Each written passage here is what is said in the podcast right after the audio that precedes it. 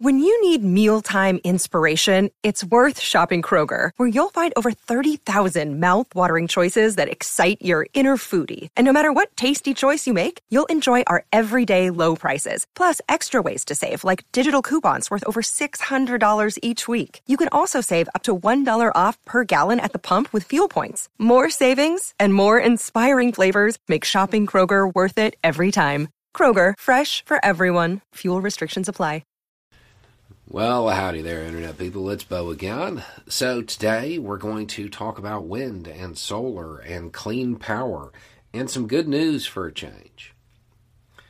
A uh, pretty big report just came out, and it said that uh, 10.3% of the world's energy came from wind and solar. That's huge. 38% came from clean energy in total. So, hydro, nuclear, stuff like that. Um, and this was a survey of 209 countries.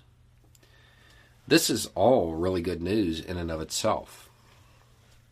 The cool part is that if the current rate of growth, so if the expansion of clean energy um, continues, the power sector is on target to hit that 1.5 degree Celsius limit, um, which for climate change that's huge. If if we can maintain that path and we can stay under 1.5, um, the disaster movie scenarios associated with climate change, a whole lot of them can be avoided.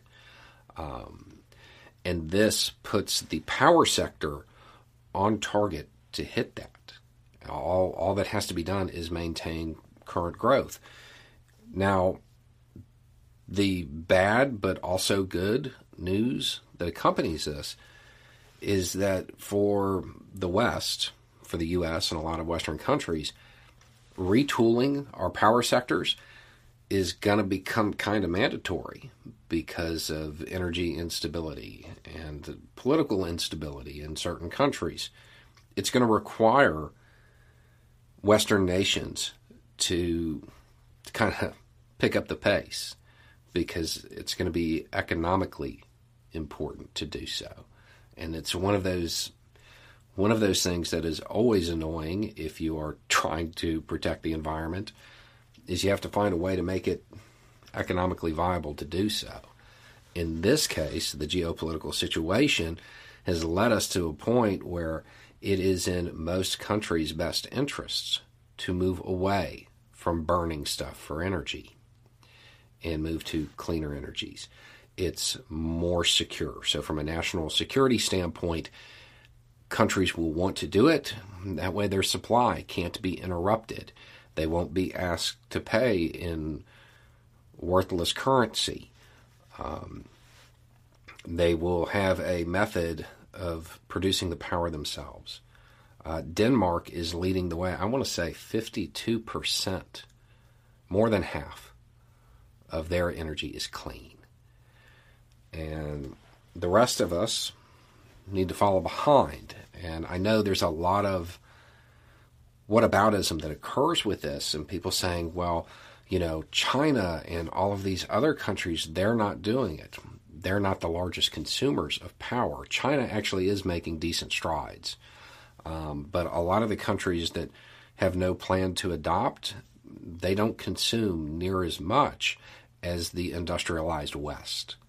So while they may not be making their moves yet, the impact that they have on the environment is also a lot less. Um, so this is this is a win. This this is good news, and we don't get a lot of good news coming out of the fight against climate change very often. So take this moment and kind of relish it because this is uh, it's it's good news, but it's also limited to the power sector. We have to get everybody else, all of the other industries, moving in this direction. But what it does show is hitting the 1.5. It seems possible. Anyway, it's just a thought.